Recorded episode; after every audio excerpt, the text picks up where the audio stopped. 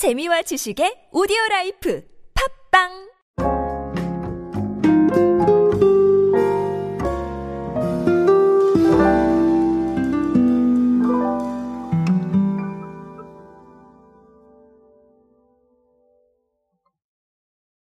프리미엄이라는 단어는 참 여러 가지를 의미할 수 있습니다. 제가 얼마 전에 강연을 다녀온 기업은 유통 쪽으로 굉장히 큰 회사였는데 제가 그 회사에 가서 여러 가지 말씀을 드리면서 사실 이 프리미엄이라는 거 굉장히 강조를 하고 왔습니다. 이 프리미엄이라는 거를 강조를 하면서 조금은 좀 다양한 얘기들을 제가 하고 왔어요. 어, 오디오 클립은 사실은 그만큼은 말씀을 못 드리겠지만 그럼에도 불구하고 이 지금 프리미엄이라는 단어 무조건 지르는 것 그리고 합리적 프리미엄 사이에서 상당히 여러 가지 이슈들이 나오고 있는데요. 오늘은 그런 부분 한번 간단하게 짚어보도록 하겠습니다. 안녕하세요 여러분 노준영입니다. 디지털 마케팅에 도움되는 모든 이야기로 함께하고 있습니다. 강연 및 마케팅 컨설팅 문의는 언제든 하단에 있는 이메일로 부탁드립니다. 자 여러분 중요한 건 프리미엄이 합리적이라는 겁니다. 사실 조금 나쁜 그런 어떤 부분도 있었어요. 이 프리미엄이라는 단어가 약간은 좀 뭐랄까요 친구 따라 강남 가는 심리랄까요? 친구가 비싼 거 사면 무조건 좋아 보이고 그리고 비싸다 그러면 뭔가 더 좋을 것 같고 이런 부분도 솔직히 좀 있었습니다. 없다고 말은 못하겠어요. 어, 최근에 이 꼬꼬무에서 네, 삼풍백화점 얘기를 이제 전해주시면서 어, 그때의 과소비 문화라던가 그런 것들을 얘기한 적이 있었는데 사실은 그런 시대도 있었죠.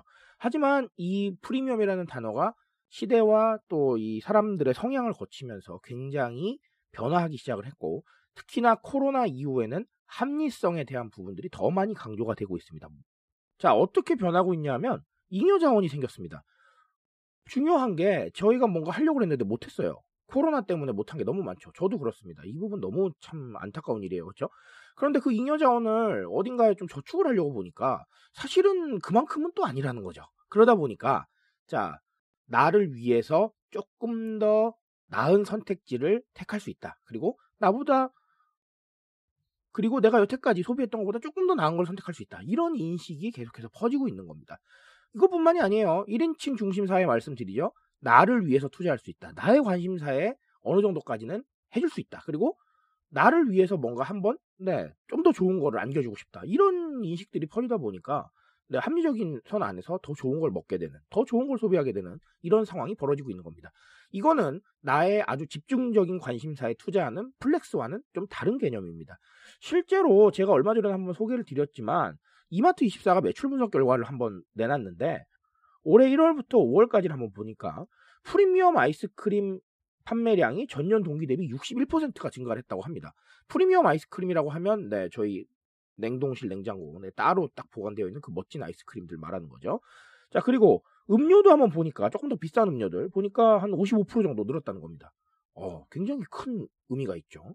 그런 상황입니다. 내가 일반적인 아이스크림 먹을 거를 네, 잉여 자원도 있고 나 스스로를 위해서 좀 투자하고 싶으니까 네, 좀 더 좋은 아이스크림 먹는다는 겁니다. 그러니까 이 시기에 맞춰서 여러 가지 프리미엄 아이스크림들이 네, 약간의 할인 이벤트를 한다던가 아니면 뭐 2 플러스 1 이런 이벤트를 하면서 여러 가지 네, 프로모션을 펼치고 있는 것이죠. 자, 근데 이것뿐만이 아닙니다. GS25 같은 경우는 최근에 프리미엄 스테이크 2종을 출시를 했습니다. 티본 스테이크랑 토마호크 스테이크인데 사실은 편의점에서 사기에는 좀 다소 부담스러운 가격일 수 있어요. 뭐 물론 뭐 너무나 비싸고 이런 건 아니겠지만 그럼에도 불구하고 네 편의점에서 살 수 있는 것 치고는 가격대가 꽤 나가는 편입니다. 일반적인 고기 말고 네 기왕이면 나를 위해서 한 번 더 투자를 해주고 나에게 조금 더 좋은 걸 먹여줄 수 있고 자, 그리고 내가 잉여 자원이 좀 남아 있으니까 한 번 먹어볼 수 있다. 이런 것이죠. 자, 이런 상황들이 벌어지고 있기 때문에 유통업체에서 합리적 프리미엄, 그러니까 조금 더 나은 제품들을 대중들한테 소개를 하고, 그리고 그런 부분을 뭐 PB로 만들어낸다던가 이런 부분들 중요할 수 있습니다. 홈플러스는 실제로 프리미엄 PB를 만들어요. 그런 부분들을 좀 주목을 해보셔야겠다라는 것이고, 어, 하나 더 말씀을 드릴 거는 사실은 근거리 소비 트렌드도 큰 영향을 줍니다. 예를 들면 방금 말씀드렸던 티본이나 토마호크는 우리가 쇼핑하러 가서 네, 구매하시는 경우가 많았는데 사실 이제 근거리 소비 트렌드 가까운 곳에서 모든 걸 해결하려고 하고 그리고 가까운 곳에도 나의 취향과 나의 생각을 만족시킬 수 있는 상품이 있다라는 이런 신념이 있기 때문에 네, 근처에서 이렇게 구매를 하시게 되는 겁니다.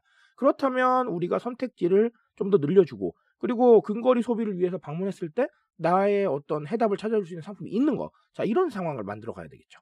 그런 부분까지 신경을 쓰신다면, 자, 합리적 프리미엄에 대한 대중들의 관심 충분히 흡수하실 수 있을 거라고 생각을 합니다.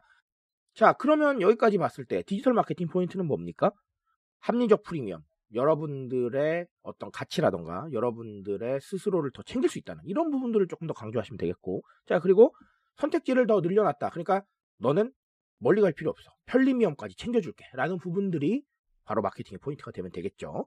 자 이런 부분들 생각하고 넘어가시면 오늘 합리적 프리미엄 더 잘 이해하실 수 있을 거라고 생각을 합니다. 이런 이해 위해서 한번 꼭 고민해 보시고요. 제가 직접 말씀드리는 건 여기까지만 하도록 하겠습니다 트렌드에 대한 거는 제가 책임지고 있습니다. 그 이야기 위해서 열심히 뛰어가고 있습니다. 제 질주에 동참해 주신다면 언제나 뜨거운 지식으로 보답드리겠습니다. 오늘도 인싸 되세요, 여러분. 감사합니다.